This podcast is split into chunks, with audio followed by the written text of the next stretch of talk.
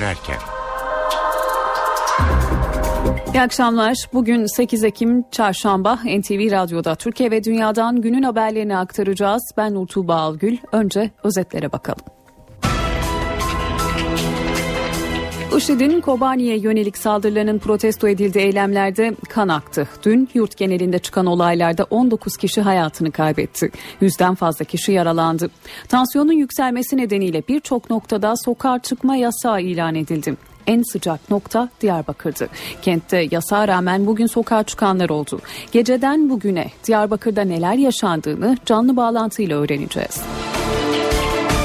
Başkentte güvenlik zirvesi yapılıyor. Toplantı bitiminde Başbakan Ahmet Davutoğlu açıklama yapacak. Başbakanlık önünden notları Deniz Kilislioğlu aktaracak.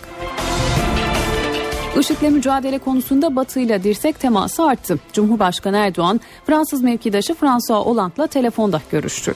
İki lider belli konularda görüş birliğine vardı. Üzerinde anlaşılan başlıklara yakından bakacağız. Ve sıcak bölge Kobani. Amerika öncülüğündeki koalisyon güçlerinin hava saldırıları yoğunlaşınca IŞİD ilk kez geri çekilmek zorunda kaldı. Orta vadeli programın ayrıntıları açıklandı. Programda 2014 büyüme hedefi %4'ten %3,3'e çekildi. Yıl sonunda işsizliğin ise %9,6 olacağı belirtildi. Maliye Bakanı Mehmet Şimşek gelecek yıl kamuya 74 bin kişi alınacağını söyledi. Günün gelişmelerinden öne çıkan başlıklar böyle. Şimdi ayrıntılara geçelim.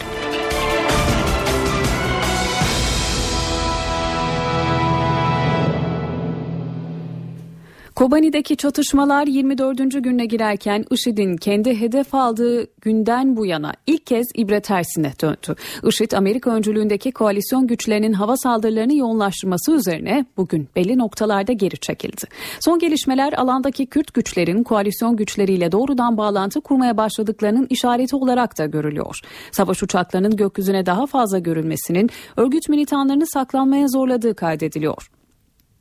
Şanlıurfa'nın Suruç ilçesinde de Türk askeri önlemlerini arttırdı. Halkın sınıra yaklaşmasına izin verilmiyor ve Kobani nedeniyle dünden bu yana Türkiye genelinde yapılan protesto gösterileri olayla geçti. 19 kişi hayatını kaybetti. 6 ilde sokağa çıkma yasağı ilan edildi. Sıcak bölgeye bağlanacağız ancak önce Ankara'ya uzanıyoruz. Kobani'deki çatışmalar ve Türkiye'deki olaylar Ankara'da güvenlik zirvesinde değerlendiriliyor. Başbakan Davutoğlu'nun toplantı sonunda bir açıklama yapması bekleniyor. Ayrıntıları NTV muhabiri Deniz Kilislioğlu aktarıyor. Olaylar e, devam ediyor. E, alınması gereken tedbirler neler? Bugüne kadar neler yaşandı? Bu saate kadar tüm bunları değerlendirmek ve bilgileri paylaşmak için Celalettin Lekesiz Emniyet Genel Müdürü masada zirvenin önemli katılımcılarından biri ki daha önce güvenlik zirvelerine katılmayan bir isimdi. Bunun altını çizelim. Bir de katılmayan isim var. Aslında biz bugün katılmasını bekliyorduk. MİT Müsteşarı Hakan Fidan'ın da bugünkü toplantıda olmadığını söyleyelim. Başbakan Ahmet Davutoğlu başkanlığında 14.30 civarında başladı toplantı toplantı. Başbakan yardımcıları Bülent Arınç, Yalçın Akdoğan ve Ali Babacan toplantıya katılıyor. Genelkurmay Başkanı ve ikinci başkan yine toplantıda. Bunun da altını çizmiş olalım. Tabii üç önemli nokta var. Biri Kobani e, çatışmaları gerekçe göstererek şehirlerde yaşananlar. Bununla ilgili alınacak güvenlik tedbirleri. Bir diğer önemli nokta sınır güvenliği konusu. Bu anlamda askerin neler yaptığı e, toplantıda konuşuluyordur. Ve bir diğer önemli noktada IŞİD'le mücadele konusunda atılacak adımlar. Başbakan Ahmet Davutoğlu iki kez Amerikan Dışişleri Bakanı ile görüştü. Savunma Bakanı içeride yine toplantıda Savunma Bakanı Amerikan Savunma Bakanı ile görüşmüştü. Dolayısıyla IŞİD'le mücadelede Türkiye nasıl bir rol alabilir? Bu değerlendiriliyor. Bir pozisyon değişikliği olabilir mi? Bunu değerlendiriyor e, taraflar. Ankara'da e, bu konuşuluyor. Zira Türkiye pozisyonunu çok net koymuştu. Kara Birliği göndermek için stratejinin Esad'ı da kapsaması koşulu koymuştu ve herhangi bir katkı içinde e, güvenli bölge ve uçuş uçuşa yasak bölgenin altı çizilmişti. Bu konudaki şartlar karşılanmadan da Türkiye'nin koalisyona destek verilmeyeceği ifade edilmişti. İşte tüm bu çerçeve zirvede konuşuluyor.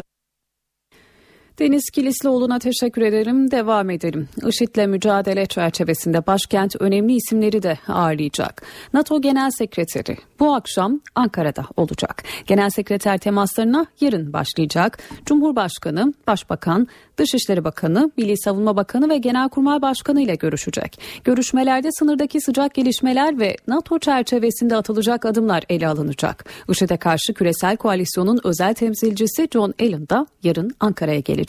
Hükümet yetkilileri hangi koşullarda Türk hava sahasının açılabileceğini, üslerin kullandırılabileceğini Amerikalı temsilciye aktaracak.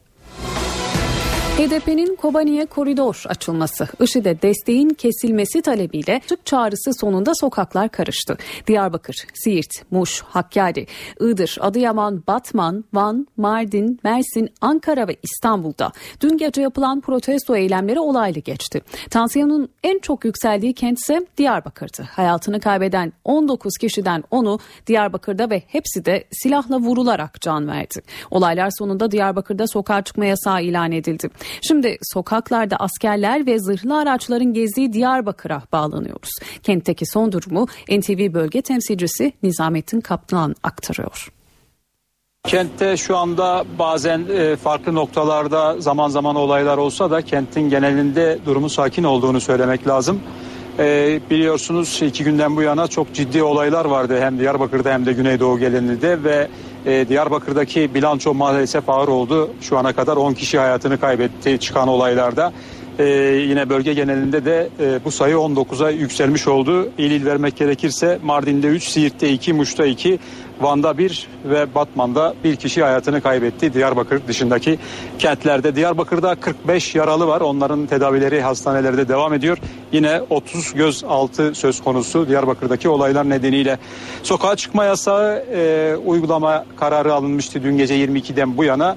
Bu sabah aslında 07'de sona erecekti ama e, yeni bir kararla e, sokağa çıkma yasağı yarın sabah 06'ya kadar uzatıldı. Bu gece e, karar tekrar gözden geçirilecek. E, olayların gelişimine göre ya e, devam edecek karar ya da e, kaldırılacak. Bu arada e, Diyarbakır Barosu da sokağa çıkma yasağı kararının iptali için e, idare mahkemesine başvurdu. E, bu yönde bir dava açılması için e, dilekçe verdi. E, Diyarbakır'da eğitime de ara verildi yaşanan olaylar nedeniyle. Pazartesi gününe kadar kentte e, okullar e, kapanmış, e, tatil edildi. E, ve e, bu arada sivil toplum örgütleri de kentteki olayların sona ermesi için devreye girdi, harekete geçti. Gündüz saatlerinde STK temsilcileri önce e, Diyarbakır'da vali e, Hüseyin Aksoy ve e, Gıda Tarım ve Hayvancılık Bakanı Mehmet Mekli Eker'le bir araya geldiler.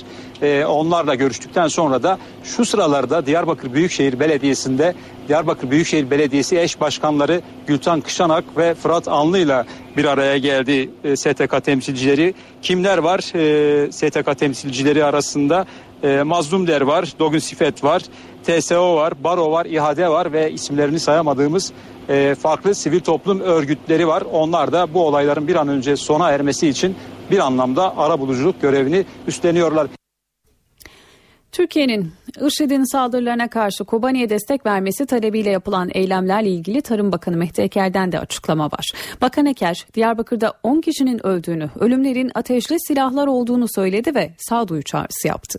Bakan Eker'in verdiği bilgiye göre Diyarbakır'da yarın sabah sona erecek olan sokağa çıkma yasağı bu gece tekrar değerlendirilecek.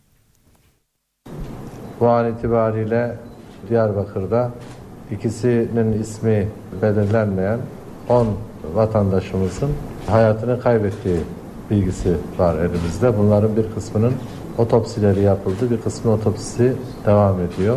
45 civarında e, hastanelerde yatan yaralı var şu anda. Şehir genel anlamıyla sakin. Sokağa çıkma yasağına uyuluyor. Okullar tatil edildi 3 gün süreyle. 30 civarında kişi de bu olaylarla bağlantısı olduğu bilinen onunla ilgili delil olan 30 kişi de bugün sabaha karşı gözaltına alındı Diyarbakır. Sokağa çıkma yasağı uygulamasını bu akşam itibariyle, bu gece itibariyle arkadaşlarımız tekrar değerlendirecekler. Sayın Valimiz ve sahadaki güvenlik görevlileri. Ona göre de bir tekrar karar e, gözden geçirilecek. IŞİD'in kuşattığı Kobani'ye destek olunmadığı gerekçesiyle dün birçok kentte protesto gösterisi düzenlendi. Sonuç oldukça ağır oldu. 19 kişi hayatını kaybetti, 130 kişi yaralandı. Diyarbakır'ın yanı sıra birçok kentte sokağa çıkma yasağı ilan edildi. Yurt genelindeki protestolar HDP'nin Kobani'de yaşananlara karşı harekete geçme çağrısı üzerine başladı. Gerilimin en yoğun olduğu yerlerden biri Diyarbakır'dı. İş yerleri ve araçları ateşe veren göstericilere polis biber gazı ve basınçlı suyla karşılık verdi. 10 kişi hayatını kaybetti. Bismil'de atılan molotof yolcu dolu otobüse isabet etti, şoför yaralandı. Kent merkezi ve 8 ilçede perşembe gününe kadar sokağa çıkma yasağı ilan edildi. Kentin önemli noktalarına askerler konuşlandırıldı. Kentte ilk ve orta dereceli okullarla Dicle Üniversitesi'nde hafta başına kadar eğitime ara verildi. Sokağa çıkma yasağı kararı alınan illerden biri de Batman'dı. Bir kişi hayatını kaybetti. Silahla vurulan bir çocuk da ağır yaralandı. Siirt'teki olaylarda iki kişi hayatını kaybetti, bir kişi ağır yaralandı. Kent merkezi ve Kurtalan ilçesinde sokağa çıkma yasağı ilan edildi. Muş'un Varto ilçesinde yol kapatan göstericilere polis müdahale etti. Başına gaz kapsülü isabet eden 17 yaşındaki Hakan Buksur hayatını kaybetti. Bir araçtan uzun namlulu silahlarla ilçe emniyet müdürlüğüne taciz ateşi açıldı. İlçede iki gün sokağa çıkma yasağı ilan edildi. Van'daki gösterilerde bir kişi öldü, beş polis ve bir gazeteci atılan taşlardan yaralandı. Van 100. Yıl Üniversitesi'nde eğitime bir gün ara verildi. Erciş ilçesinde sokağa çıkma yasağı ilan edildi. Hakkari'de üniversitenin garajı yakıldı, eğitime 3 gün ara verildi. Tunceli'de de okullar 2 gün tatil edildi. Adıyaman'da göstericilere müdahale eden polislerden 18'i toma altında kalarak yaralandı. Mardin'de göstericiler İpek yolunu barikatlarla kapattı. 16 kişinin yaralandığı kentte bazı ilçelerde sokağa çıkmak yasaklandı. Mersin Tarsus'ta Mustazaflar Derneği'nin binası taşlanınca gerilim kavgaya dönüştü. 9 kişi yaralandı. Mersin Adana tren seferleri iptal edildi. Protesto gösterileri nedeniyle güvenlik güçleri alarma geçti. 350 bin personelin görev yaptığı teşkilatta tüm izinler kaldırıldı. Yıllık izindekiler geri çağrıldı. Sıcak çatışmaların yaşandığı bölgeler özel harekat ve çevik kuvvet polisiyle takviye edildi. Bu bir kalkışmadır. Şiddet misliyle karşılık bulur. İçişleri Bakanlığı ve Emniyet Genel Müdürlüğü'nde kriz ve bilgi akış masaları kuruldu. 350 bin personelin görev yaptığı teşkilatta tüm izinler kaldırıldı. Emniyette Kobani alarmı verildi. Personel Şube Müdürlüğü ayrıca yıllık izinde olan personelin izinlerini kesip görevli oldukları birimlere dönmelerini istedi. Olay çıkması muhtemel yerlere özel harekat ve çevik kuvvetin dışında diğer birimlerden polisler kaydırıldı. 6 ilde uygulanan sokağa çıkma yasağına gerekçe olarak silahlı karşıt gruplar arasında yaşanan çatışmalar ve kamu kurum ve kuruluşlarının kundaklanması gösterildi. Bölgede görev yapan polis ve jandarma sıcak çatışma riskine karşı uyarıldı. Diyarbakır, Muş, Varto, Van, Erciş, Siirt ve Bingöl'de PKK'nın sözde asayiş ekiplerinin silahlanarak eylemlerine devam ettikleri belirtildi. Bu noktada güvenlik birimlerinin gerekli önlemleri almaları istendi. Öte yandan çok sayıda il ve ilçeyi kapsayan şiddet olayları jandarmayı da harekete geçirdi. Valiliklerin talimatıyla polisin yetersiz kaldığı yerlerde jandarmaya olaylara müdahale yetkisi verildi. Diyarbakır'da gece devam eden olaylar nedeniyle valiliğin talebi üzerine il jandarma komutanlığına bağlı askerler önlem amaçlı şehre geldi. Askerler kentin önemli bölgelerine konuşlandırıldı. Ankara'da iktidar ve muhalefet cephesinden mesajlar var. Meclis Başkanı Cemil Çiçek sınır dışındaki çatışmaların bahane edilerek eylemlerin teröre dönüştüğünü söyledi. Protesto çağrısı yapan HDP'yi sorumsuz davranmakla suçladı. Çiçek, Mustafa Kemal Atatürk'ün büstlerine ve ortak kutsalımız olan bayrağımıza yapılan saldırılar son derece çirkindir dedi. CHP lideri Kemal Kılıçdaroğlu ise şiddet misliyle karşılık bulacak dedi. İçişleri Bakanı Efkan Ala'ya tepki gösterdi ardından sağduyu çağrısı yaptı. Bütün yurttaşlarımı sağduyuya, sükunete davet ediyorum. Türkiye büyük bir ülkedir. Kendi sorunlarını aşabilecek kapasitesi vardır, birikimi vardır. Kim yönetiyordu 12 yıl bu ülkeyi ve bu ülke 12 yıl içinde nasıl bu hale geldi? Yeniden, yeniden adeta sıkı yönetim ilan edildi. Hükümete çağrım şu, dış politikanı yeniden gözden geçir. Türkiye Orta Doğu bataklığını kendi ülkesinin içine çekti. Şiddete misliyle karşılık vermek ifadesi son derece tehlikeli bir ifadedir. Şiddetin şiddeti doğurduğunu devleti yönetenlerin bilmesi lazım. Biz nasıl ana muhalefet partisi olarak vatandaşı sükunete davet ediyorsak iktidardakilerin de vatandaşı sağduyuya davet etmesi lazım. Sükunete davet etmesi lazım. Ben şiddeti misliyle bastırırım dediğiniz andan itibaren Türkiye'de kargaşayı başlatırsınız. Daha tehlikeli sonuçların e, doğmasına yol açarsınız. Devlet intikamla yönetilmez, hırsla yönetilmez, şiddetle yönetilmez. Devlet akılla yönetilir, mantıkla yönetilir. Dün parti teşkilatına sükunet çağrısı yapan MHP'nin hedefinde de HDP vardı. Ankara Milletvekili Özcan Yeniçarı amaçları iç savaş çıkartmak dedi. PKK aslında doğrudan bir iç savaş e, çıkarmaya çalışıyor. Hiç kimse PKK, HDP ve İmralı'nın provokasyonlarına gelmemelidir. Makedonya'da konuşan Başbakan Yardımcısı Numan Kurtulmuş ise HDP'ye yüklendi. Kurtulmuş HDP bu akıl tutulmasından uyanmalı dedi. Türkiye'nin dışında olan bir gelişmeyi bahane ederek hiç kimsenin Türkiye'deki bu barış ve istikrar ortamını bozmaya hakkı yoktur. Daha da ötesi Türkiye'de silahların ila nihaya toprağa gömülmesi için Türkiye'de tamamıyla barışın sağlanması için yapılmış olan, atılmış olan bu adımları kimsenin boşa çıkarmaya hakkı yok. Dolayısıyla ben herkesi mutedil davranmaya, herkesi aklını başına almaya davet ediyorum. Devlet kamu otoritesini tesis etmek bakımından üzerine düşen her şeyi yapacak. Biz bir tarafta barış sürecinin devam etmesi, çözüm sürecinin devam etmesi için ne kadar kararlıysak, diğer taraftan da Kobani'deki gelişmeleri bahane ederek hiç kimsenin Türkiye'nin huzurunu bozmasına da müsaade etmeyeceğiz. Halkın Demokrasi Partisi'nin bu anlamda sokağa çıkın çağrısını yapmak bir akıl tutulmasıdır. Hiçbir siyasi anlamda da kendilerine hiçbir faydası olmayacak bir davranıştır. Bir siyasi partinin yolu evet sorunlar varsa bu sorunları demokratik bir dille, barış diliyle, e, esenlik diliyle dile getirmektir ve böylece bu çözüme katkıda bulunmaktır. Ama hayır biz e, sorunlarımızın çözümü için ya da herhangi bir konuyu gündeme getirmek için sokağın dilini kullanacak der, kullanacağız derseniz bunun adı siyaset olmaz. Bunun adı terör olur, bunun adı şiddet olur, bunun adı tetiş olur.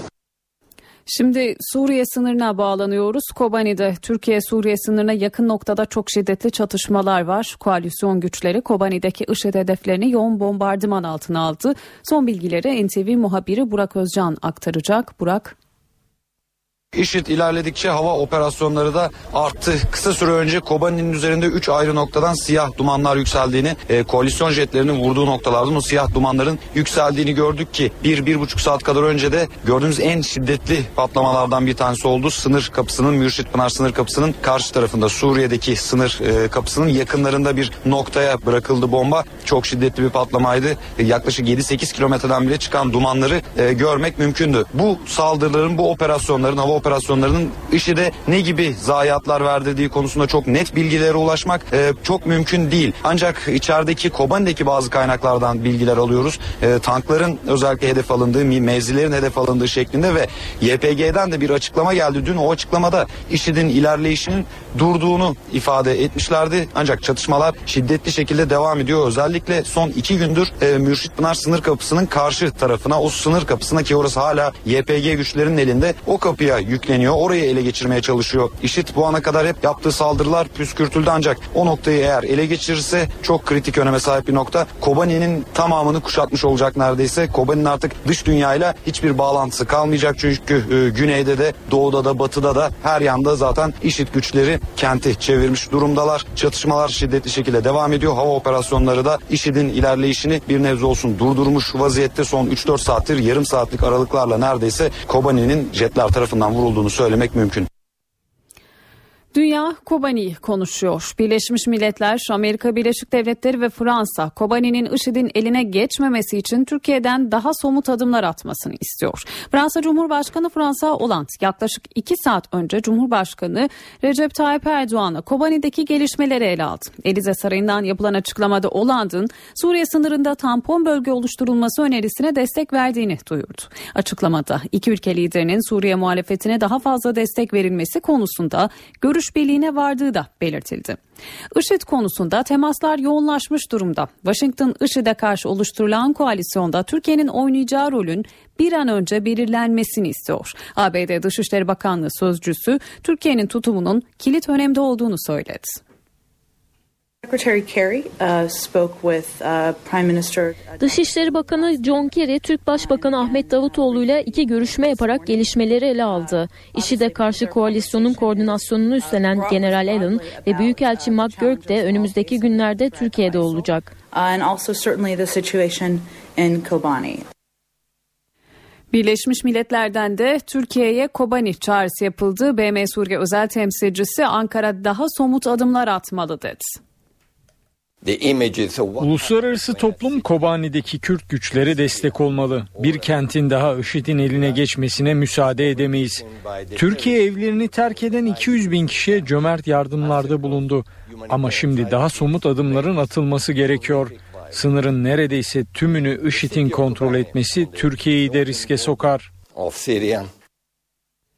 Konu uluslararası basının da birinci gündem maddesi. Yapılan yorumlarda Washington'la Ankara arasındaki görüşmelerin uzamasından IŞİD'in kazançlı çıktığı görüşü hakim. Amerika Birleşik Devletleri'nin İncirlik Üssü'nü ve Türkiye hava sahasını IŞİD'e karşı yürütülen operasyonlarda kullanmak istediği ancak Türkiye'nin çekinceleri bulunduğu kaydediliyor. Ankara'nın Beşar Esad'ın kesin bir yenilgiye uğratılmasında kararlı olduğu ayrıca IŞİD'e karşı savaşan Kürt güçlere Batı'nın destek vermesinden çekindiği vurgulanıyor. Kobani nedeniyle Türkiye'de protesto gösterileri sürerken Almanya'nın Hamburg kentinde de gösteriler düzenlendi. Ancak IŞİD'i protesto eden Kürt göstericilerin karşısına Selefi gruplar çıktı. İki grup arasındaki kavga da 14 kişi yaralandı. Alman polisi olayları bastırmak için basınçlı su kullandı. Polis 20'den fazla kişinin gözaltına alındığını açıkladı. Selefilik İslam'ın katı bir yorumu olarak biliniyor. Ülkedeki Selefiler Alman güvenlik birimlerince yakından izleniyor. Hükümet Türkiye'de bulunan Suriyeli sığınmacılara dönük önemli bir karar aldı. Çalışma Bakanı Faruk Çelik, sığınmacılara kendilerini tanımlayacak bir kimlik verileceğini ve Suriyelilerin bu kimlikle çalışabileceklerini söyledi. Burada çalışma izinleriyle ilgili bildiğiniz gibi eğer pasaport veya oturma izinleri söz konusu ise bunlara çalışma izni verilmesinde bir sorun yaşanmamakta. Ama büyük çoğunluğu bir göç şeklinde sınıra dayanarak içeri alındıkları için bundan mahrum olmalarından dolayı şimdi göç yasası bildiğiniz gibi mecliste yasalaştı. Bu yasa çerçevesinde ikinci mevzuat şu anda e, yayınlanmak üzere kısa süre içerisinde yayınlanmasını bekliyoruz. E, bu çerçevede tüm izin ve bu konudaki mevzuatlar Çalışma Bakanlığı'na devrediliyor. Bu misafirlerimize bir kendilerini tanımlayacak bir kimlik e, bu yasa çerçevesinde verilecek ve Türkiye'deki açık işte dikkate alınarak bunların istihdam e, imkanı bir ölçüde gerçekleşmiş e, olacak çalışma imkanını elde etmiş olacaklar bu açık işler çerçevesinde.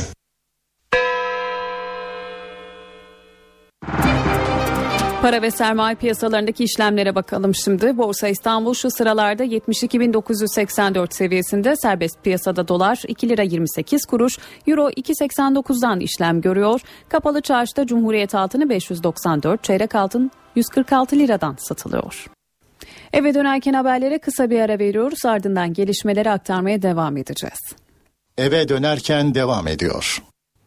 Saat 17.30 NTV Radyo'da eve dönerken haberlerde haber turuyla devam ediyoruz. IŞİD'in Kobani'ye yönelik saldırılarının protesto edildiği eylemlerde kan aktı. Dün yurt genelinde çıkan olaylarda 19 kişi hayatını kaybetti. Yüzden fazla kişi yaralandı. Tansiyonun yükselmesi nedeniyle birçok noktada sokağa çıkma yasağı ilan edildi. Başkentte güvenlik zirvesi yapılıyor. Toplantı bitiminde Başbakan Ahmet Davutoğlu açıklama yapacak. IŞİD'le mücadele konusunda Batı ile dirsek teması arttı. Cumhurbaşkanı Erdoğan Fransız mevkidaşı François Hollande'la telefonda görüştü. İki lider Suriye topraklarında tampon bölge oluşturulması konusunda fikir birliğine vardı.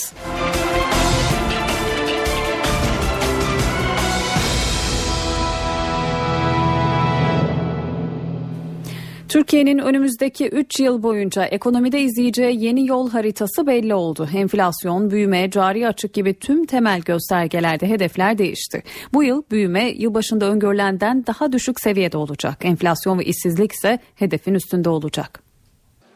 Enflasyon ve işsizlik yılbaşında hedeflenenden daha yüksek, büyüme ise daha düşük olacak. Bütçe açığı ve cari açıksa tahmin edilenden daha aşağıda kalacak. Ekonomi yönetimi 2015-2017 dönemini kapsayan yeni orta vadeli programı tamamladı. Ekonomideki gelişmeler programın temel önceliğini değiştirdi. Enflasyonla mücadeleye kararlılıkla devam etmek.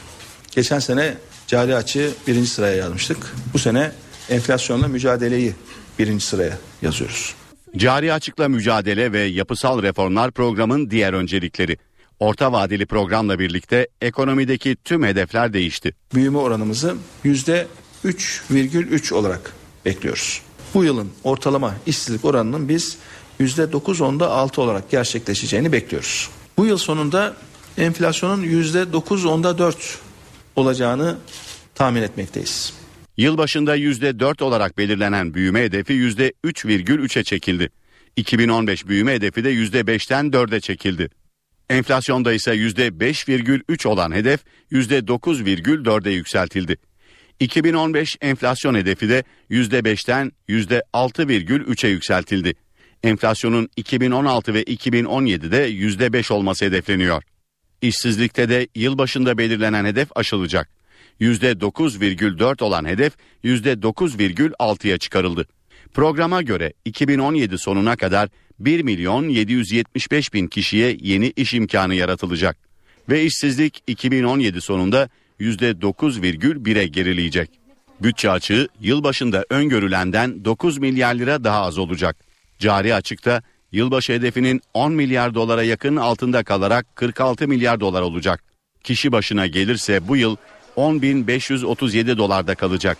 2017 sonunda ise 12.229 dolar olacak.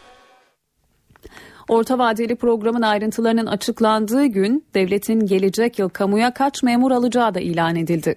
Devlet 2015'te 74 bin yeni personel alacak. 88 milyar liralık da yatırım yapacak. Kamuda lojman ve taşıt kullanımı ise daha önceden planlandığı şekilde sınırlanacak. Ayrıntıları Maliye Bakanı Mehmet Şimşek duyurdu. Mali disiplin devam edecek. 2015 kamu harcamalarında kemer sıkmanın daha da güçlendiği bir yıl olacak.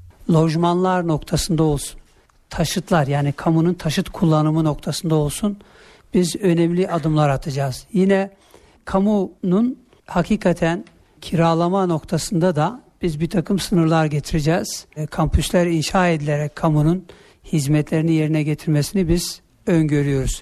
Maliye Bakanı Mehmet Şimşek önümüzdeki yılın bütçesiyle ilgili ilk bilgileri açıkladı. Şimşek bu yıl 40 bin kişilik ilave öğretmen kadrosu nedeniyle açılan yeni personel alımında 2015 hedefini de açıkladı. Personel noktasında sıkı bir duruş söz konusu olacak. 2015 yılı içinde 74 binlik bir hedefimiz söz konusu. 2015 bütçesi 473 milyar lira büyüklüğünde olacak. Bütçenin 21 milyar lira açık vermesi hedefleniyor. Biz vergi gelirlerinde yaklaşık %10.7'lik bir artış öngöreceğiz faiz dışı harcamalardaki artışı %5.1 ile sınırlı tutacağız. Bakan Şimşek harcamalardaki önceliğin ne olacağını açıklarken IŞİD ve Suriye'deki gelişmelerin ilave savunma harcamasına yol açmadığını vurguladı. Eğitim en büyük harcama kalemimiz olmaya devam edecektir. Muhtemelen bunu sağlık, daha sonra da sosyal güvenlik takip edecektir. Ve savunma güvenlik harcamalarında özel bir artış öngörmedik. Hakimler ve Savcılar Yüksek Kurulu üyelerinin belirlenmesi amacıyla bu hafta sonu kritik bir seçim yapılacak.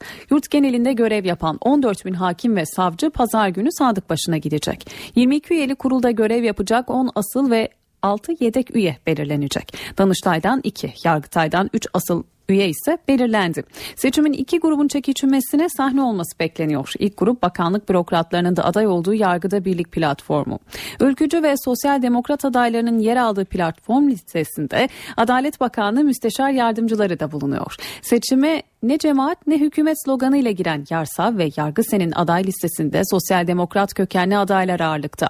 Seçimde cemaatin bağımsız adayları destekleyeceği belirtiliyor. Hakimler ve Savcılar Yüksek Kurulu 1. Daire Başkanı İbrahim Okur, 2. Daire Başkanı Nesibe Özer, Eski Ergenekon Hakimi Hüsnü Çalmuk bağımsız olarak yarışacak isimler arasında.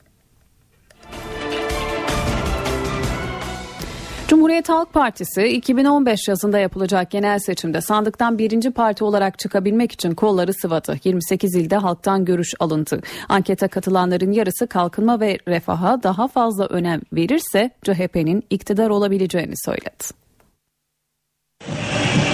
2015 seçimlerinde %30'u aşmak isteyen CHP bu hedefe ulaşmak için anket yaptırdı. 28 ilde 5055 kişiyle görüşüldü. Ankette nasıl bir CHP iktidar alternatifi olabilir sorusunun yanıtı arandı. Ankete katılanların %50'si kalkınmacı ve refahı artıran bir parti, %49,6'sı yolsuzluklarla mücadele eden bir parti, %45'i dindarlara duyarlı bir parti, %38'i ise Kürtlere duyarlı bir parti olması durumunda CHP'ye oy vereceklerini söyledi. Ankette katılımcılar CHP'yi hangisinin daha iyi anlattığı sorusuna da yanıt verdi.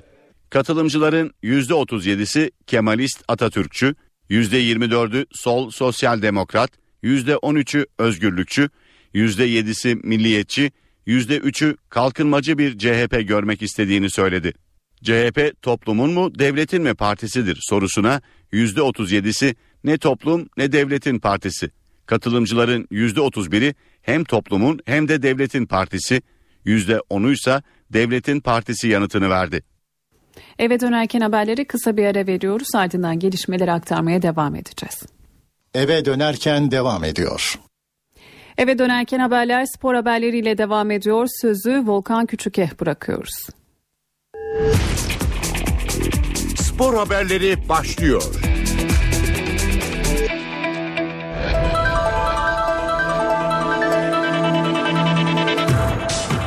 Türkiye'nin Çek Cumhuriyeti ile oynayacağı Avrupa Şampiyonası grup eleme maçına ilgi beklenenin altında kaldı. Milli takım yetkilileri ve futbolcular sosyal medya üzerinden zorlu karşılaşma için taraftarlardan destek istiyor. Türkiye Euro 2016 grup elemelerinde Çek Cumhuriyeti ile Cuma günü İstanbul'da karşılaşacak. Gruba İzlanda mağlubiyetiyle başlayan Ay Yıldızlılar için mücadele büyük önem taşıyor ancak kritik Çek Cumhuriyeti maçı öncesi taraftarın karşılaşmaya ilgisi beklenenin altında kaldı. Türkiye Futbol Federasyonu ve milli takım yetkilileri özellikle sosyal medyayı kullanarak seyircileri stada çekmeye çalışıyor. Milli takımın yıldızı Arda Turan da Instagram hesabından destek istedi. Bu video için birkaç tane kelime ezberlemiştim ama hepsini boş verip bu başarıyı tekrar yaşamamız için sizlere gerçekten çok ihtiyacımız var. Lütfen Cuma günü kırmızıları giyin ve bu takıma destek verin.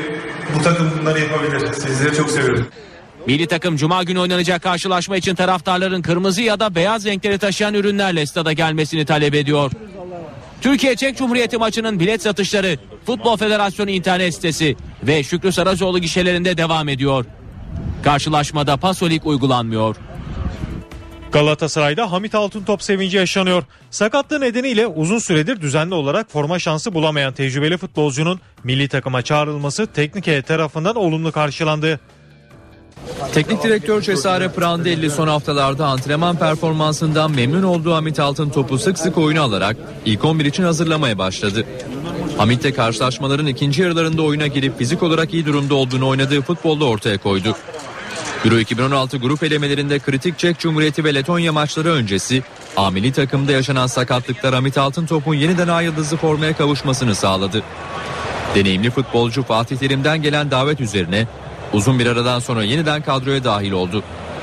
Galatasaray teknik heyeti fiziksel durumunu yakından takip ettiği Hamit'in milli takıma alınmasına oldukça sevindi. Teknik direktör Cesare Prandelli oyuncusunu özel olarak kutlarken bu şekilde devam etmesi halinde eski günlerine döneceğine olan inancını vurguladı. Prandelli geçtiğimiz günlerde basın mensuplarıyla yaptığı sohbet toplantısında Hamit Altıntop için övgü dolu sözler kullanmıştı. İtalyan teknik adam Hamit adeta yeniden doğdu. Geçen sene fiziksel sorunlar yaşamıştı. Ancak sezon başında iyi çalıştı. Futbolu okuyup anlayabilen bir oyuncu. Bizim için yeni bir transfer gibi. Hamit'i adeta yeniden bulduk dedi. Hamit Altıntop geçtiğimiz sezon 5 lig 2 Türkiye Kupası ve 1 Süper Kupa maçında forma giymişti. Tecrübeli oyuncu bu sezonsa Şampiyonlar Ligi'ndeki Arsenal maçının ikinci yarısı ve 2 Süper Lig mücadelesinde takımdaki yerini aldı. Fenerbahçeli Dirk Kuyt 18 Ekim'deki Galatasaray derbisini sabırsızlıkla beklediğini söyledi. Fenerbahçe'nin her geçen hafta güçlendiğini belirten tecrübeli futbolcu Hollanda milli takımını bırakarak doğru bir karar aldığını ifade etti. Fenerbahçe Galatasaray derbisinin hazırlıklarını sürdürüyor. Antrenman sonrası basın mensuplarına açıklamalarda bulunan Kayt, Galatasaray maçını sabırsızlıkla beklediğini ifade etti. Galatasaray maç is always a match on his own. Galatasaray maçları kendi hikayesi olan maçlardır. Zorlu maçı sabırsızlıkla bekliyoruz. Son derece iyi çalışıyoruz. Herkes derbiye hazır olabilmek için çok iyi çalışıyor. Sahaya Bekir'den yoksun çıkacağız ama bunun üstesinden geleceğiz ve bunun için yeterli zamanımız mevcut. Derbide Bekir'in yerine kim oynarsa oynasın elinden geleni yapacağından eminim. Hollandalı Yıldız sezon başında yaşanan teknik direktör değişikliği ve ligin ilk 5 haftasını değerlendirdi. Teknik direktör İsmail Kartal'a saygı duyuyoruz ve onu destekliyoruz. Sezon başında yaşanan bu değişiklik elbet zorlayıcı oldu ama gördüğünüz gibi takımın ne kadar çok çalıştığı ortada. Aykut Kocaman'la başlayan bilimsel çalışma İsmail Kartal'la devam ediyor. Bu takım her hafta daha güçleniyor. İstatistiklerden ve raporlardan bunu görebiliyoruz. Bizim için Konyaspor'a karşı 10 kişi oynamak zordu ama kazanarak gerekeni yaptık. Sadece bir maç kaybettik, onda da büyük hayal kırıklığı yaşadık. Kendi adımıza çok üzüldük. Kayıt Hollanda milli takımını bırakmasını da değerlendirdi. 10 yıldır milli takımda oynuyorum. Sakatlıklarımın çoğu milli takımda gerçekleşti. Umarım artık daha az sakatlık yaşarım. Milli takımı bırakmakla doğru bir karar aldım. Artık sadece Fenerbahçe'ye konsantre oluyorum ve dördüncü yıldızı takma adına daha çok çalışıyorum. Fiziksel olarak kendimi hala güçlü hissediyorum. Türkiye'deki en güçlü oyunculardanım. Türkiye'nin Avrupa Şampiyonası grup eleme maçında İzlanda'ya kaybetmesinin kendisini şaşırttığını belirten Kayt, Ay Yıldızlıların şampiyonaya katılacağına inandığını sözlerine ekledi. Beşiktaş'ta stat problemi sürüyor. Milli maçlar arasında bakıma alınan Atatürk Olimpiyat Sarı nedeniyle siyah beyazlılar Sivas Spor karşılaşmasını İstanbul Başakşehir sırında oynamak istiyor. Beşiktaş aksi bir durumda ise Sivas Spor maçını deplasmanda oynamak için Futbol Federasyonu'na başvuracak. Beşiktaş'a Atatürk Olimpiyat Stadından yine kötü haber geldi. Milli maçlar arasında bakıma alınan stadın 19 Ekim'de oynanacak Sivas Spor karşılaşmasına yetişmesinin zor olduğu açıklandı. Vodafone Arena inşaatı nedeniyle uzun süredir maçlarını kendi sahasında oynayamayan Beşiktaş, stat konusunda bir türlü istediği şartları oluşturamadı. Sezona Atatürk Olimpiyat Stadında başlayan siyah beyazlılar, taraftarın maçlara ilgi göstermemesi ve zemin sorunu nedeniyle farklı stat arayışlarına gitmek zorunda kaldı.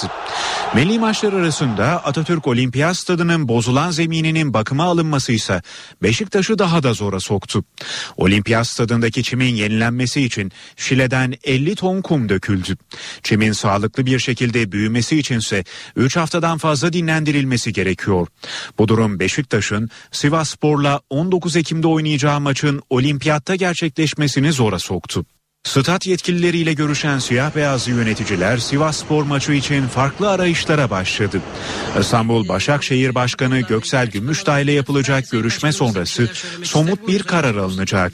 Beşiktaş, Başakşehir'den olumsuz yanıt alması durumunda Sivas Spor maçını deplasmanda oynamak için Futbol Federasyonu'na başvuracak.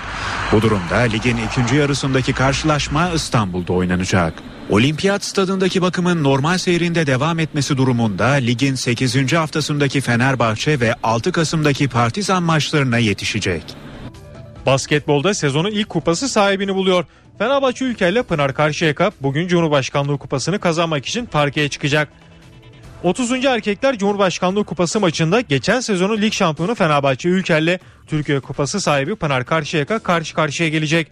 Ankara Arena Spor Salonu'nda oynanacak mücadele saat 19.30'da başlayacak. Fenerbahçe Ülker bu kupayı daha önce 5 kez kazanırken Pınar Karşıyaka ise bir kez mutlu sona ulaştı. Bu haberle spor bültenimizin sonuna geldik. Hoşçakalın.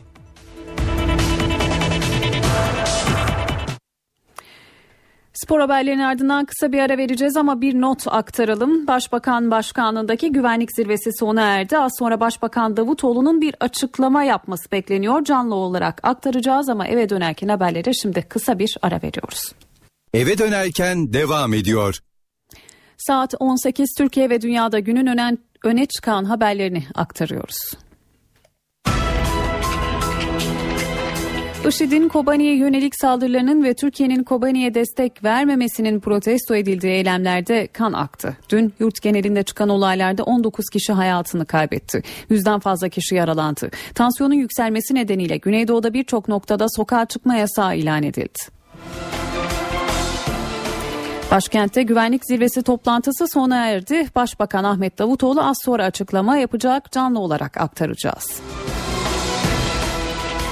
IŞİD'le mücadele konusunda Batı ile dirsek teması arttı. Cumhurbaşkanı Erdoğan Fransız mevkidaşı Fransa Hollande'la telefonda görüştü. İki lider Suriye topraklarında tampon bölge oluşturulması konusunda fikir birliğine vardı.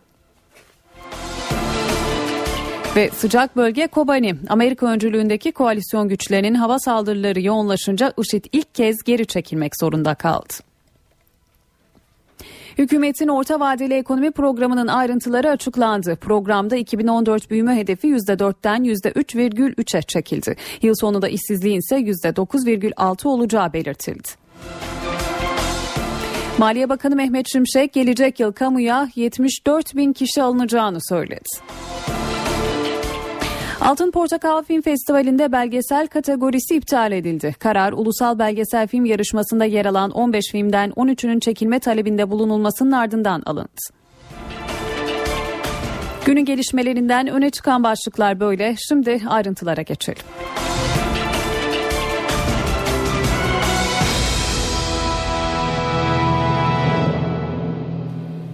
Türkiye'nin IŞİD'le mücadelesinde Kürtlere gereken desteği vermediği gerekçesiyle HDP'nin çağrısıyla başlayan protesto gösterileri sokaklarda tansiyonu yükseltti. Çıkan olaylarda 19 kişi hayatını kaybetti. Gelişmeler üzerine başkentte güvenlik zirvesi toplantısı yapıldı. 3 saat 15 dakika süren o toplantı sona erdi. Az sonra Başbakan Ahmet Davutoğlu'nun açıklama yapması bekleniyor. Kobani'de günlerdir IŞİD'e karşı mevzi kaybeden Kürtler bugün nefes aldı. Amerika liderliğindeki koalisyon gücü IŞİD hedeflerini vurdu ve örgüt ilk kez geri çekilmek zorunda kaldı. Kobani'nin karşısındaki Suruç ilçesinde ise endişeli bekleyiş sürüyor. Ayrıntıları NTV muhabiri Burak Özcan aktaracak. Burak son durum nedir? Senden alalım. Tuğba 24. gün bugün 24 gündür e, IŞİD militanları Kobani'yi ele geçirmek için kente yükleniyorlar. Toplarla, tanklarla, e, ağır uzun ağır silahlarla, uzun namlulu tüfeklerle ve bugüne kadar e, hep ilerlediler. Artık kentin e, doğu noktalarından, batısından içeri doğru da girmeye başladılar. Sokak çatışmaları başladı. Ancak e, dün itibariyle IŞİD'in saldırılarını arttırmasıyla birlikte Amerika Birleşik Devletleri öncülüğündeki koalisyonun e, jetlerinin yaptığı operasyonların sayısı da arttı ve gece saatlerinde YPG'den bir açıklama geldi. YPG güçlerinden e, IŞİD'in ilerleyişinin durdurulduğu şeklinde. Bugün gün boyunca e, koalisyonun e, operasyonları devam etti ki o patlamalardan bazıları bugüne kadar Kobani'de gördüğümüz e, en büyük patlamalar arasındaydı.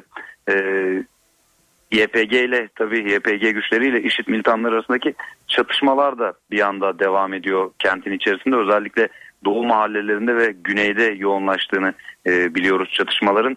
Zaman zaman da e, IŞİD militanları sınır kapısına yükleniyor. Bizim Türkiye sınırındaki Mürşit Pınar sınır kapısının hemen karşısında yine Suriye tarafında bir sınır kapısı var. E, o kapının kontrolü YPG güçlerinin elinde ve son derece kritik bir nokta orası eğer orayı da kaybederse e, YPG Kobani'nin dış dünyayla bütün bağlantısı kesilmiş olacak. Çünkü güneyde IŞİD var, e, batıda IŞİD var, doğuda IŞİD var. Kuzeydeki tek bağlantı o sınır kapısı. E, iki gündür o kapıya yükleniyor ama şu ana kadar tüm o saldırıları IŞİD'in YPG e, güçleri tarafından püskürtülmüş durumda. Hava operasyonunun e, aralıklarla devam ettiğini e, söyledik. Tabii o operasyonların ne kadar zayiat verdirdiğini kestirmek çok da mümkün olmuyor ama zaman zaman bölgeden gelen bazı bilgiler var. Özellikle IŞİD'e ait tankların ve mevzilerin hedef alındığı şeklinde yine YPG akşam saatlerinde bir açıklama yapmıştı. Onlar da çatışmalarda 90'a yakın e, IŞİD militanının öldürüldüğünü söylediler. Şu an için e, sınırda yine çatışmaların devam ettiğini söyleyebiliriz. NTV muhabiri Burak Özcan'a teşekkür edelim ve devam edelim. Şimdi yurt genelinde çıkan asayiş olaylarına dönük notları aktaralım. Gerilimin en fazla olduğu yerlerden biri Diyarbakır'dı. İş yerleri ve araçları ateşe veren göstericilere polis biber gazı ve basınçlı suyla karşılık verdi. 10 kişi hayatını kaybetti. Bismil'de atılan molotof yolcu otobüsüne isabet etti. Şoför yaralandı. Kent merkezi ve 8 ilçede perşembe gününe kadar sokağa çıkma yasağı ilan edildi. Kentin önemli noktalarına askerler konuşlandırıldı. Kentte ilk ve orta dereceli okullarla Dicle Üniversitesi'nde hafta başına kadar eğitime ara verildi. Sokağa çıkma yasağı kararı alan illerden biri de Batman'dı. Bir kişi hayatını kaybetti. Siirt'teki olaylarda iki kişi hayatını kaybetti. Kent merkezi ve Kurtalan ilçesinde sokağa çıkma yasağı ilan edildi. Muş'un Varto ilçesinde başına gaz kapsülü isabet eden 17 yaşındaki bir genç hayatını kaybetti. İlçede iki gün sokağa çıkma yasağı ilan edildi. Van'daki gösterilerde bir kişi öldü, 5 polis ve bir gazeteci atılan taşlardan yaralandı. Erciş ilçesinde sokağa çıkma yasağı ilan edildi. Hakkari'de üniversitenin garajı yakıldı, eğitime 3 gün ara verildi. Tunceli'de de okullar 2 gün tatil edildi. Mardin'de göstericiler İpek yolunu barikatlarla kapattı. 16 kişinin yaralandığı kentte bazı ilçelerde sokağa çıkmak yasaklandı. Yurt genelinde Kobani için düzenlenen protesto gösterilerine polis ve jandarma müdahale etti. Doğu ve Güneydoğu'da birçok kamu kuruluşu ve iş yeri kullanılamaz hale geldi. Hasar tespit ve onarım çalışmaları bugün itibariyle başladı. Kamu binaları, iş yerleri, araçlar ateşe verildi. Barikat için kullanılan demir ve beton parçaları yola yığıldı. Zarar verilen bazı banka ve iş yerlerinde onarım çalışması başladı. Van'da da ateşe verilen binalardan hala dumanlar yükseliyor. Araçlar kullanılamaz halde. Dükkanları yanan Erciş esnafı sıkıntıda. Çoluğumun, çocuğumun rızkı, umudum, hayatım, her şeyim böyle gözümün önünde yandı. Hiçbir şey yapamadım. Dişimizle, tırnağımızla kazandığımız bu dükkanı, bu malı bir saatte yaktıra yıktılar. Siirt'te izinsiz gösteriler sırasında 3 kuyumcudan kilolarca altın çalındı. Caddelere kurulan barikatları polis, kamu binalarını da memurlar temizledi. Hakkari Üniversitesi Rektörlük binası da ağır hasar gördü. Ağrı Patnos'ta okul, araç ve resmi kurumlardaki zararın boyutu sabah ortaya çıktı. Hasar tespit çalışması sürüyor. Kentte nöbetçi eczane ve fırınlar dışında kepenkler açılmadı. Şırnak Silopi'de eğitim kurumları hedef alındı. Ateşe verilen binalar siyaha büründü, eşyalar kullanılamaz hale geldi. Batman'da çok sayıdaki bankanın para çekme makinesi yakıldı. Parçalanan makinelerdeki paralar da çalındı. Türkiye'nin IŞİD'in saldırılarına karşı Kobani'ye destek vermesi talebiyle yapılan eylemlerle ilgili Tarım Bakanı Mehdi Eker'den de açıklama var. Bakan Eker, Diyarbakır'da 10 kişinin öldüğünü, ölümlerin ateşli silahlar olduğunu söyledi ve sağduyuru çağrısı yaptı. Bakan Eker'in verdiği bilgiye göre Diyarbakır'da yarın sabah sona erecek olan sokağa çıkma yasağı bu gece tekrar değerlendirilecek, uzatılabilecek. Bu an itibariyle Diyarbakır'da ikisinin ismi belirlenmeyen 10 vatandaşımızın hayatını kaybettiği bilgisi var elimizde. Bunların bir kısmının otopsileri yapıldı, bir kısmı otopsisi devam ediyor. 45 civarında e, hastanelerde yatan yaralı var şu anda. Şehir genel anlamıyla sakin. Sokağa çıkma yasağına uyuluyor. Okullar tatil edildi 3 gün süreyle. 30 civarında kişi de bu olaylarla bağlantısı olduğu bilinen onunla ilgili delil olan 30 kişi de bugün sabaha karşı gözaltına alındı Diyarbakır. Sokağa çıkma yasağı uygulamasını bu akşam itibariyle, bu gece itibariyle arkadaşlarımız tekrar değerlendirecekler. Sayın Valimiz ve sahadaki güvenlik görevlileri. Ona göre de bir tekrar karar gözden geçirilecek. Kobani için sokakların karışması Ankara'da siyasetin gündeminde. Meclis Başkanı Cemil Çiçek sınır dışı çatışmaların bahane edilerek eylemlerin teröre dönüştüğünü söyledi. Protesto çağrısı yapan HDP'yi sorumsuz davranmakla suçladı. CHP lideri Kemal Kılıçdaroğlu ise şiddet misliyle karşılık bulacak diyen İçişleri Bakanı Efkan Ala'ya tepki gösterdi. Ardından sağduyu çağrısı yaptı. Bütün yurttaşlarımı sağduyuya, sükunete davet ediyorum. Türkiye büyük bir ülkedir. Kendi sorunlarını aşabilecek kapasitesi vardır, birikimi vardır. Kim yönetiyordu 12 yıl bu ülkeyi ve bu ülke 12 yıl içinde nasıl bu hale geldi? Yeniden yeniden adeta sıkı yönetim ilan edildi. Hükümete çağrım şu. Dış politikanı yeniden gözden geçir. Türkiye Orta Doğu bataklığını kendi ülkesinin içine çekti. Şiddete misliyle karşılık vermek ifadesi son derece tehlikeli bir ifadedir. Şiddetin şiddeti doğurduğunu devleti yönetenlerin bilmesi lazım. Biz nasıl ana muhalefet partisi olarak vatandaşı sükunete davet ediyorsak iktidardakilerin de vatandaşı sağduyuya davet etmesi lazım. Sükunete davet etmesi lazım. Ben şiddeti misliyle bastırırım dediğiniz andan itibaren Türkiye'de kargaşayı başlatırsınız. Daha tehlikeli sonuçların doğmasına yol açarsınız. Devlet intikamla yönetilmez, hırsla yönetilmez, şiddetle yönetilmez. Devlet akılla yönetilir, mantıkla yönetilir. Parti teşkilatına sükunet çağrısı yapan MHP'nin hedefinde de HDP vardı. Ankara Milletvekili Özcan Yeniçeri amaçları iç savaş çıkartmak dedi. PKK aslında doğrudan bir iç savaş e, çıkarmaya çalışıyor. Hiç kimse PKK, HDP ve İmralı'nın provokasyonlarına gelmemelidir. Makedonya'da konuşan Başbakan Yardımcısı Numan Kurtulmuş da HDP yüklendi. Kurtulmuş HDP bu akıl tutulmasından uyanmalı dedi.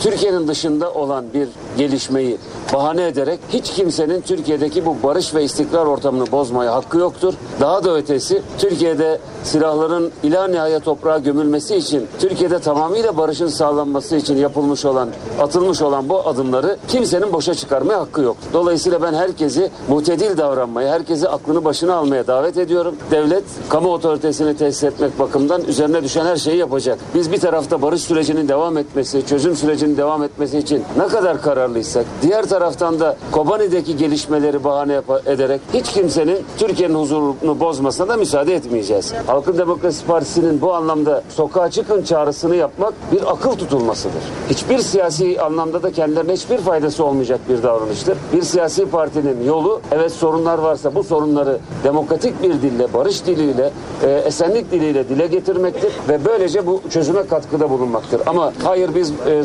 sorunumuzlarımızın çözümü için ya da herhangi bir konuyu gündeme getirmek için sokağın dilini kullanacak der, kullanacağız derseniz bunun adı siyaset olmaz. Bunun adı terör olur, bunun adı şiddet olur, bunun adı tetiş olur.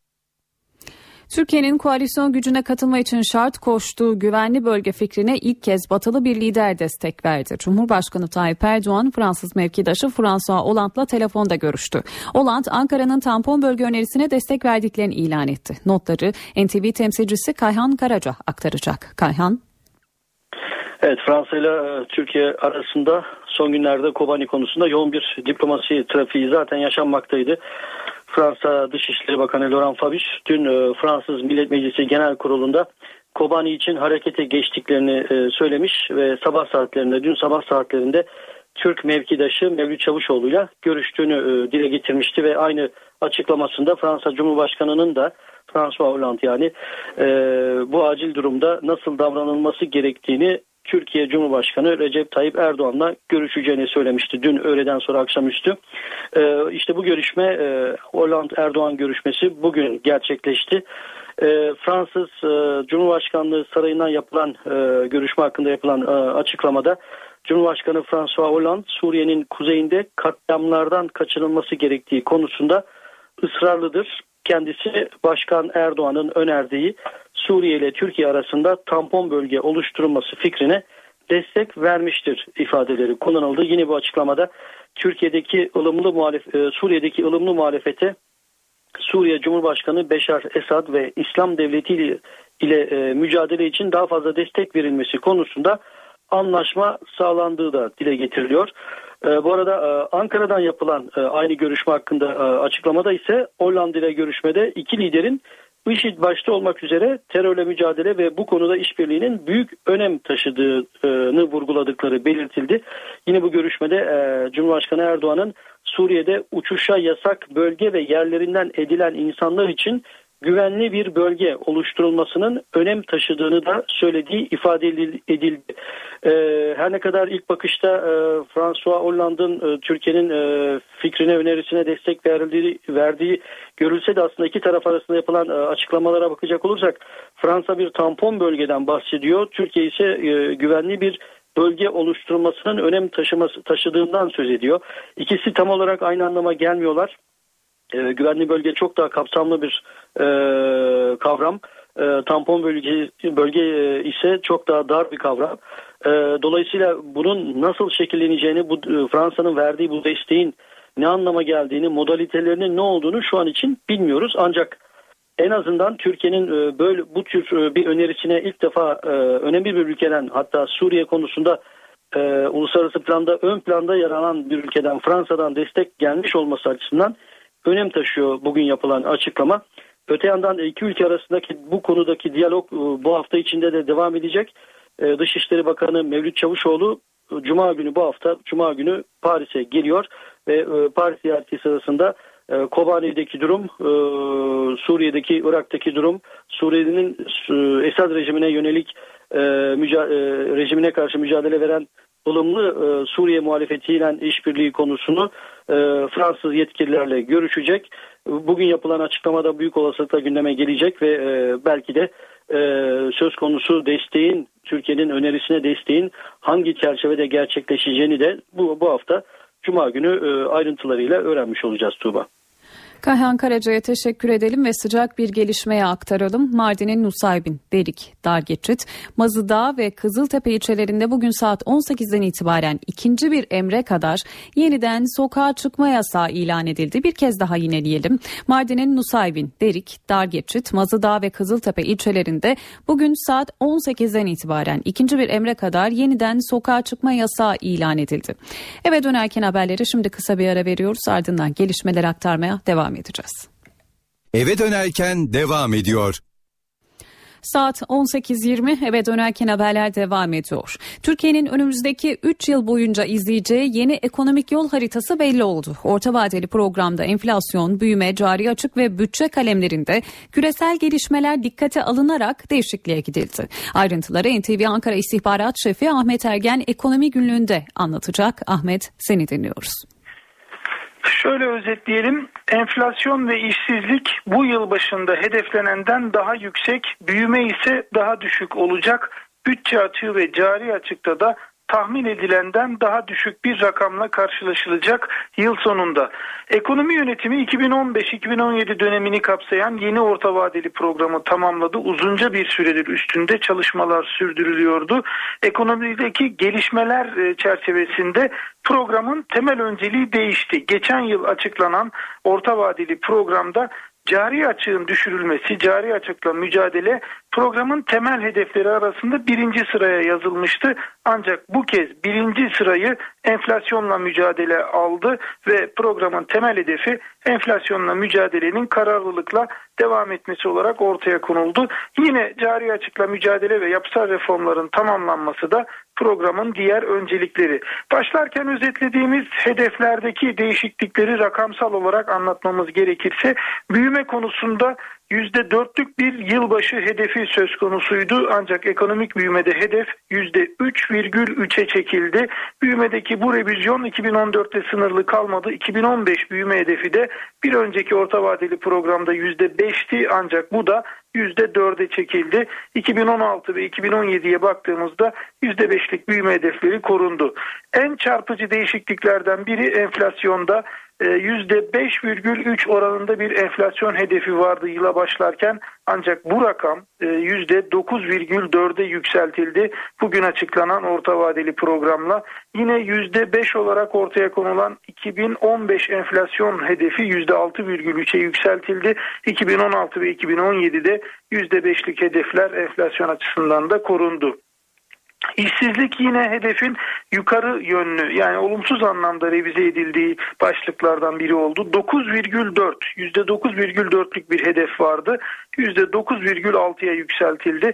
2015'te %9,5, 2016'da %9,2, 2017 sonunda da %9,1'lik bir işsizlik hedefi olduğunu söyleyelim. 2017 sonunda bu rakamın ulaş, e, bu rakama ulaşabilmek açısından 1 milyon 775 bin bu tarihe kadar yeni iş yaratılma gibi bir hedefte söz konusu orta vadeli programda. Bütçe açığı ve cari açık hedeflerin olumlu yönde değiştiği e, alanlar demiştik. Şöyle aktaralım. Bütçe açığı yılbaşında öngörülenden yaklaşık 9 milyar lira daha az olacak yıl sonunda bugün yapılan hesaplara göre. Yine cari açıkta yılbaşındaki hedefin 10 milyar dolara yakın altında kalarak 46 milyar dolar olarak gerçekleşecek. Kişi başına milli gelir rakamı ise bu yıl için 10.537 dolar olarak tahmin edildi. Programın sonunda yani 2017 sonunda ise 12.229 dolar olarak kişi başına milli gelir hesaplanmış durumda. Bugün yapılan basın toplantısında sadece yeni orta vadeli program açıklanmadı.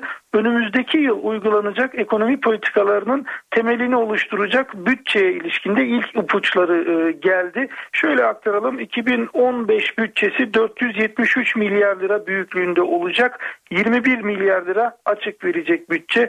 Kamu nasıl bir maliye politikası izleyecek? 74 bin yeni personel alınacak.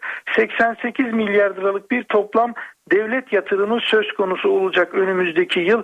Burada baktığımızda eğitim en büyük harcama kalemi olacak. Sağlık ve sosyal güvenlik ve bunun ardından da altyapı yatırımları diğer öncelikleri oluşturacak. Kamuda harcamaların disipline edilmesi anlamında önümüzdeki yıl daha güçlü politikalar göreceğiz. Özellikle lojman ve kamunun taşıt kullanımı konusunda önemli kısıtlamalara gidilecek. Kiralama noktasında bazı sınırlar getirileceğini Maliye Bakanı Mehmet Şimşek açıkladı.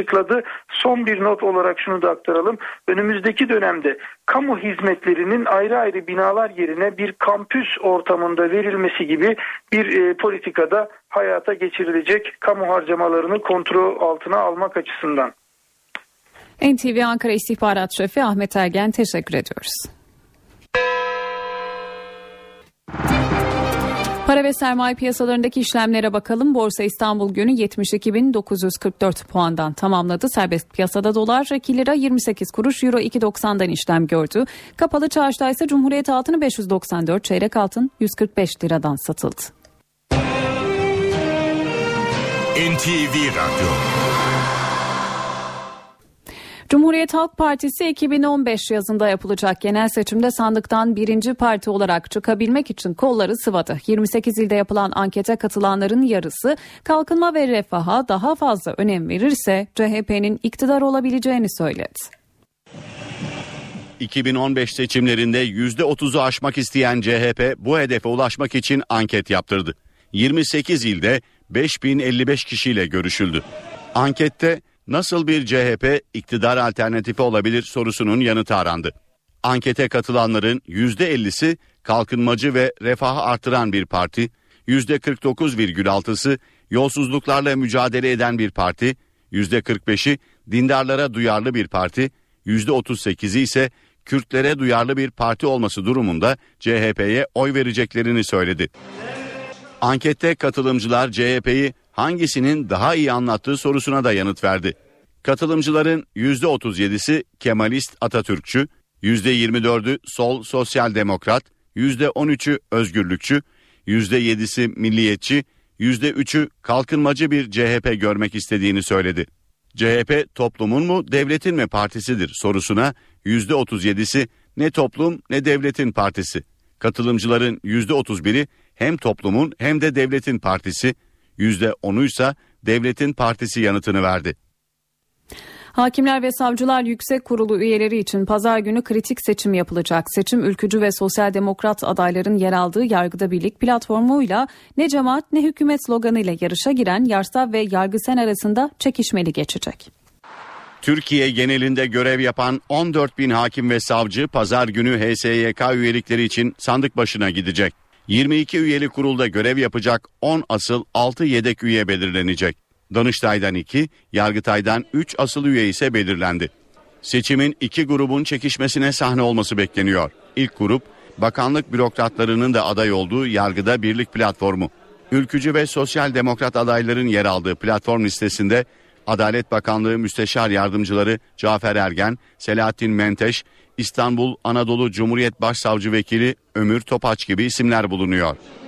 Seçime ne cemaat ne hükümet sloganıyla giden Yarsa ve Yargısen'in aday listesinde sosyal demokrat kökenli adaylar ağırlıkta. Adayların 3'ü kadın hakim. Hakimler ve Savcılar Yüksek Kurulu 1. Daire Başkanı İbrahim Okur, 2. Daire Başkanı Nesibe Özer, HSYK üyesi Teoman Gökçe, eski Ergenekon hakimi, Kocaeli yargıcı Hüsnü Çalmuk bağımsız olarak yarışacak isimler arasında. Pazar günü yapılacak seçimlerde adli yargıdan 7 asıl, 4 yedek üye, idari yargıdan 3 asıl, 2 yedek üye belirlenecek. Oy verme işlemi adliyelere kurulacak sandıklarda gerçekleştirilecek. Oy sayımı yine adliyelerde yapılacak. Sonuçlar Yüksek Seçim Kurulu tarafından aynı gün açıklanacak. Silahlı Kuvvetler Genelkurmay Santrali'nin dinlendiği iddialarına ilişkin açıklama yaptı. Bazı gazetelerde Genelkurmay Santrali'nin orada çalışan görevliler tarafından yasa dışı olarak dinlendiği iddia edilmişti. Bu iddialara ilişkin Genelkurmay'dan yapılan açıklamada 28 Mayıs 2014 tarihinde Genelkurmay Başkanlığı'na yapılan bir ihbar üzerine işleme başlandığı ve gerekli idari tedbirler alındığı belirtildi. Ayrıca komutalık talimatıyla askeri savcılık tarafından açılan soruşturmanın devam ettiği de duyuruldu. Tezgahta balık fiyatları düştü. Vatandaş durumdan memnun. Balıkçılar da sezonun iyi geçmesi nedeniyle alıcının ucuza balık bulduğunu söylüyor. NTV muhabiri Korhan Varol'un haberini dinliyoruz. Alamut var lüfer var. Kurbanın da tabii biraz düşmesine sebep oluyor ama şimdi balıkçılığın en güzel zamanı geldi. Bu iki ay balık bol olacak. Bu düşme gayet normal. Lüfer, çinekop, palamut, istavrit, hamsi yani mevsim balıkları. Hepsinin fiyatları düşmüş, tezgahlarda alıcılarını bekliyor. Balığın şimdi göç zamanının en güzel zamanı Ekim ayı, Kasım ayı da böyle uygun olacak. Ondan sonra Aralık geldi mi Aralığın 15'inden sonra azalma başlayacak tekrardan pahalanma başlayacak. Kurban Bayramı'nda balığa rağbet azaldı. Ama aynı tarihler balık avının arttığı zamana rast gelince fiyatlar iyice düştü. Bu lüferler bayramdan önce 15 lira 20 lira civarıydı. Şu anda 10 liraya kadar satışımız var. Bu boy lüferler en üstteki gördüğünüz lüferler onlar da 35 lira civarlarındayken şu an 20 liraya kadar. Fark etti yani fiyatları düşürdü. Tabii fiyatlar nereden baksan %50 %60 kadar düştü. İşin uzmanları havaların da etkisiyle fiyatların biraz daha düşebileceğini müjdeliyor. Ne kadar fiyatlar? E, ne balığı mesela hamsi 10 lira, çinekop 15 lira. Lüferler 10 lira, 15 lira, 20 lira büyüklüğüne göre. Genelde çoğu balık e, ucuzladı. Hepsi ucuzladı yani. Yarı yarıya fark etti. Saat 18.30 NTV Radyo'da haber turu başlıyor.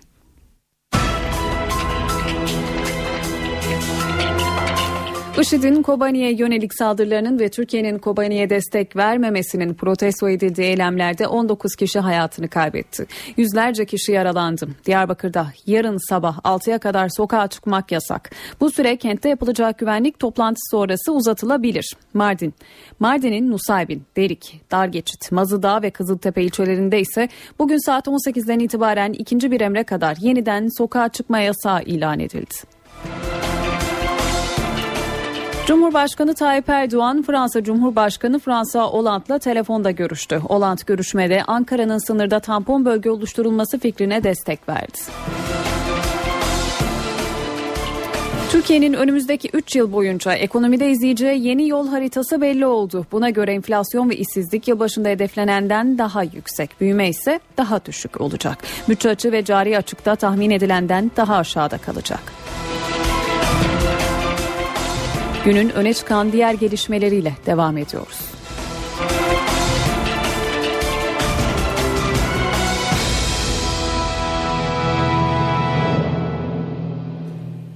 Altın Portakal Film Festivali'nde tartışmalı belgesel film yarışması 15 filmden 13'ünün çekilmesi üzerine iptal edildi. Tartışmalar Reyhan Tuvi'nin Yeryüzü Aşkın Oluncaya Dek isimli belgeselinin yarışmadan çıkarılmasıyla başladı. Ceza Kanunu'nun 125. ve 299. maddelerine aykırı ifade ve içerik ihtiva ettiği iddiasıyla listeden çıkarılan film Reyhan Tuvi'nin yaptığı değişiklik sonrasında yarışmaya dahil edildi. Ancak bu kez de festivalin 11 jüri üyesi sanatsal ifade özgürlüğünün güvence altında olmadığı gerekçesiyle görevlerinden istifa etti. Tartışmaların ardından Belgesel Sinemacılar Birliği de festivalden çekildi. Festival 10-18 Ekim tarihleri arasında düzenlenecek. Vatandaş ürün güvenliği ile ilgili merak ettiği konulara artık telefonda yanıt alabilecek. Bilgi Teknolojileri ve İletişim Kurulu 130 kısa numarasını Alo Ürün Güvenliği Hizmet adıyla Bilim Sanayi ve Teknoloji Bakanlığı'na 157 kısa numarasını da İnsan Ticareti Mağdurlarına Yardım ve İhbar Hattı adıyla İçişleri Bakanlığı Göç İdaresi Genel Müdürlüğü'ne tahsis etti. NTV Radyo Türkiye'nin Avrupa Birliği yolunda 2014 yılı karesi bugün resmi olarak açıklandı. Çözüm süreciyle Anayasa Mahkemesi'nin aldığı kararların övüldüğü raporda yolsuzluk iddiaları, basın özgürlüğü ve azınlık hakları konularındaysa eleştiriler var. 81 sayfalık raporu değerlendiren Avrupa Birliği Bakanı Volkan Bozkır, önerilerimiz dikkate alındı, dengeli bir rapor hazırlandı dedi. E, ilerleme raporları Avrupa Birliği Komisyonu tarafından yayınlanır. Ama bu Avrupa Birliği Komisyonu'nun belgesi değildir. Komisyon bunu yazıp e, üye ülkelerin ve Türkiye'nin önüne bunu alın yazdım okuyun uygulayın şeklinde bir anlayış içinde olamaz. Zira bu ilerleme raporları Türkiye'nin ve Avrupa Birliği'nin ortak belgeleridir. Raporda Türkiye'ye yönelik eleştirilerin olacağını ancak eleştirilerin ifade edilmesinde yapıcı ve olumlu bir üslubun kullanılmasının önemini bütün görüşmelerimde dile getirdim. Ve sanıyorum bu komisyon e, tarafından hazırlanmış ilerleme raporunda da e, böyle bir mutabakatın yansımalarını görüyoruz. E, yoğun çabalarımızın olumlu sonuç verdiğini müşahede ediyoruz. Bu çerçevede raporun hazırlık sürecinde getirdiğimiz birçok önerimizin dikkate alındığını da görüyoruz. Söz konusu eleştirilerin yapıcı bir dille ifade edildiğini ve bu çerçevede raporun objektif ve dengeli bir rapor olduğunu esas itibariyle vurgulamak istiyorum. Kıbrıs Rum kesiminin adadaki müzakere sürecinden çekilmesiyle başlayan gerilim büyüyor. Yunanistan'ın Ankara Büyükelçisi Dışişleri Bakanlığı'na çağrıldı. Türkiye bir kez daha Doğu Akdeniz'de doğal gaz aramalarında tek taraflı adımlardan kaçınılması gerektiğini iletti. Ayrıca garantör ülke olarak Yunanistan'ın Güney Kıbrıs'ı yeniden masaya oturmaya teşvik etmesi istendi. Rumların masadan kalkmasına Kuzey Kıbrıs Türk Cumhuriyeti lideri Derviş Eroğlu'dan da tepki geldi. Eroğlu Rum kesimini 50 yıldır zamana oynamakla suçladı açıkladı. Masaya gelirlerse görüşmeleri sürdürürüz ama gelmezlerse kimseyi zorla masaya oturtma niyetinde değiliz dedi. Eve dönerken haberleri şimdi kısa bir ara veriyoruz ardından gelişmeleri aktarmaya devam edeceğiz. Eve dönerken devam ediyor.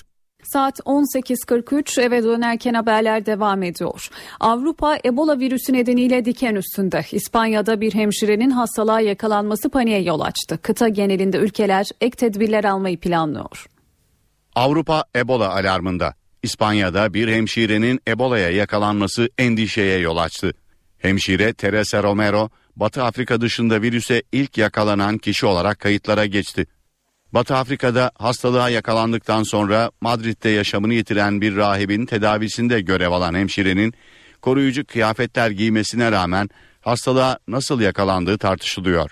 Dünya Sağlık Örgütü koruyucu kıyafetlerin yetersiz kalabileceği ve Ebola hastalarını tedavi eden çok sayıda sağlık görevlisinin hastalığa yakalanabileceği uyarısı yapıyor. Sağlık durumu iyiye giden hemşire ve eşinin yanı sıra 3 kişi daha karantina altında tutuluyor. Hemşirenin çalıştığı hastanede büyük bir panik yaşanırken 50 kişi de Ebola'ya yakalanıp yakalanmadıklarının anlaşılması için gözlem altına alındı. Hemşire Teresa'nın köpeğinin ise enfeksiyon riskini önlemek için öldürülmesi planlanıyor. Hayvan hakları savunucuları ise karara tepkili. İspanya'da yaşanan bu vakayla Ebola'nın Avrupa'nın kapısına dayandığı yorumları yapılıyor. Avrupalı ülkeler alınacak önlemleri tartışırken Amerika Birleşik Devletleri'nde de Ebola virüsü taşıyanların havaalanlarında tespit edilebilmesi için ek tedbirler alınacak. Liberya, Gine, Sierra Leone, Nijerya ve Senegal'de görülen Ebola salgınında şimdiye kadar yaklaşık 3500 kişi hayatını kaybetti. Sosyal paylaşım ağı Twitter, Amerika Birleşik Devletleri'ne dava açıyor. Twitter, yeni internet takip yasaları nedeniyle Washington'a dava açacağını duyurdu. Yeni yasalar Obama yönetimine Twitter gibi sosyal paylaşım ağ şirketlerinden ulusal güvenlik gerekçesiyle kullanıcı bilgilerini isteme hakkı tanıyor. Twitter bu düzenlemenin Amerikan yasasına göre aykırı olduğunu ve ifade özgürlüğü ilkesine ters düştüğünü savunuyor. Twitter yetkilileri Amerika Birleşik Devletleri'nin kullanıcı bilgilerini talep ederken daha şeffaf şeffaf olması gerektiğini ve ulusal güvenlik gibi geniş bir tanımlama üzerinden bilgi talep edemeyeceğini savunuyor. Nobel Kimya Ödülü sahiplerini buldu. Ödül nanoskop olarak adlandırılan yüksek çözünürlüklü floresan mikroskobu geliştiren 3 bilim adamına verildi. Ödülü Erik Betzik, William Morer ve Stefan Hell paylaştı. İsveç Kraliyet Bilimler Akademisi'nden yapılan açıklamada bu cihazla bilim adamları moleküllerin beyindeki sinir hücreleri arasındaki sinapsların nasıl oluşturulduğunu görebiliyor. Parkinson, Alzheimer ve Huntington hastalıklarına yol açan proteinlerin izlerini sürebiliyor ifadesi kullanıldı. Ödüle layık görülen 3 bilim adamı 2 milyon 525 bin liralık ödülü paylaşacak. Kanlı ay olarak nitelendirilen tam ay tutulması tamamlandı. Bilim dünyası ve amatör gökbilimcilerin heyecanla beklediği tam ay tutulması Amerika ve Asya kıtalarının büyük bölümünden izlenebildi. Türkiye'dense bu mümkün olmadı. Tutulma yaklaşık 5,5 saat sürdü. Dünyanın gölgesine giren ayın rengi atmosferde yayılan güneş ışınları nedeniyle kızıla büründü. Ender görülen bu gök olayı 4 serilik tam ay tutulmalarının ikincisi. Kanlı ay tutulmasının ilki 15 Nisan'da gözlemlenmişti. Bir sonraki tutulma ise 4 Nisan 2015'te gerçekleşecek. NTV Radyo Eve dönerken haberleri kısa bir ara veriyoruz. Ardından saatler 19'u gösterdiğinde gelişmeleri aktarmaya devam edeceğiz. Eve dönerken devam ediyor. Saat 19 öne çıkan haberlerin özetlerini aktaralım. IŞİD'in Kobani'ye yönelik saldırılarının ve Türkiye'nin Kobani'ye destek vermemesinin protesto edildiği eylemlerde 19 kişi hayatını kaybetti. Yüzlerce kişi yaralandı. Diyarbakır'da yarın sabah 6'ya kadar sokağa çıkmak yasak. Bu süre kentte yapılacak güvenlik toplantısı sonrası uzatılabilir.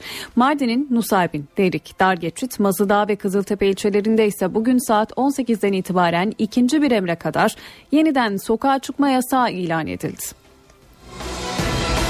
Türkiye'nin Suriye sınırına tampon bölge kurulması önerisi batıda konuşulmaya başlandı. ABD Dışişleri Bakanı John Kerry, tampon bölge önerisi incelenmesi gereken bir fikir dedi. İngiltere Dışişleri Bakanı da tampon bölge seçenek dışı değil diye konuştu. Gün içinde Cumhurbaşkanı Tayyip Erdoğan'la görüşen Fransa Cumhurbaşkanı Fransa Hollande da Ankara'nın sınırda tampon bölge oluşturulması fikrine destek verdi.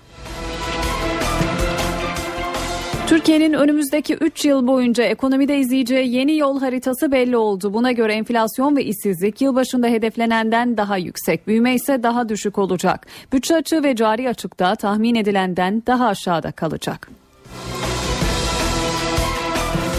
Maliye Bakanı Mehmet Şimşek gelecek yıl kamuya 74 bin kişi alınacağını söyledi. Türkiye'nin Avrupa Birliği yolunda 2014 yılı karnesi bugün resmi olarak açıklandı. Çözüm süreciyle Anayasa Mahkemesi'nin aldığı kararların övüldüğü raporda yolsuzluk iddiaları, basın özgürlüğü ve azınlık hakları konularında ise eleştiriler var. 81 sayfalık raporu değerlendiren Avrupa Birliği Bakanı Volkan Bozkır, önerilerimiz dikkate alındı, dengeli bir rapor hazırlandı dedi.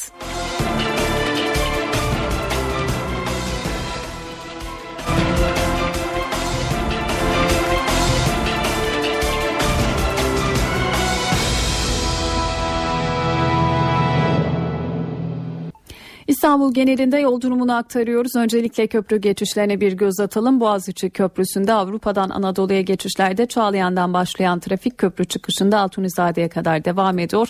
Tam tersi istikamette ise Acıbadem Köprüsü'nden başlayan trafik köprü girişinde sona eriyor. Fatih Sultan Mehmet Köprüsü'ne de bir göz atalım. Tem arıcılardan başlayan trafik Avrupa'dan Anadolu yönünde köprü çıkışına kadar sürüyor. Hatta Ümraniye'ye kadar yoğunlaşıyor diyebiliriz. Tam tersi istikamette ise Tem başından başlayan trafik köprü girişinde sona eriyor. Ve eve dönerken haberlerin sonuna geldik. Ben Nurtuğba Algül, editör Sevan Kazancı, teknik masada Murat Çelik. İyi akşamlar diliyoruz.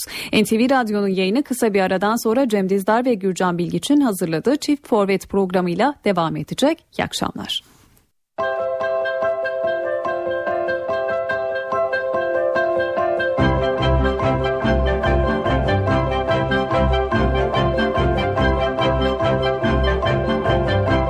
NTV Radyo.